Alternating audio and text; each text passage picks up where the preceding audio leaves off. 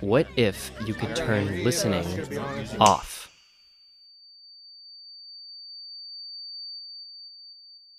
Well, the basic premise is that people can't be bothered by what they don't know. My name is Dr. Carol Underland, and I'm an ipsocentric therapist. Dr. Underland is part of a growing number of therapists making waves in their field with this controversial approach. And so we try to move our clients from an unhealthily inquisitive approach to their relationships to a more, could you say, stress free avenue of communication. We try to condition our clients to avoid using certain words or phrases when communicating with each other. So, like, why, or how, or phrases like, what was that like, or, and what happened then? These conversational tactics, while appearing benign on the surface, can open our clients up to a dangerous kind of empathy.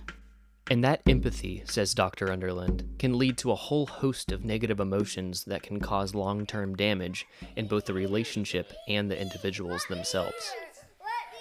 And to avoid that long term damage that we were really worried about, uh, we decided to give ipsocentric therapy a try. I'm Daniel Rouse. Daniel and his wife Cheryl were feeling the emotional toll of parenting. There were afternoons when all four of the children were having issues with school, issues with their friends, issues with each other, and on and on. And I used to really try and engage with them on each of these issues. I would ask questions and try to level with them with their tiny problems. It was just exhausting. And then I come home from work, and Cheryl would be at the end of a rope, and we just both knew something had to change. Through a year and a half of weekly sessions, the Rouse household began to take on a new air of, well, indifference.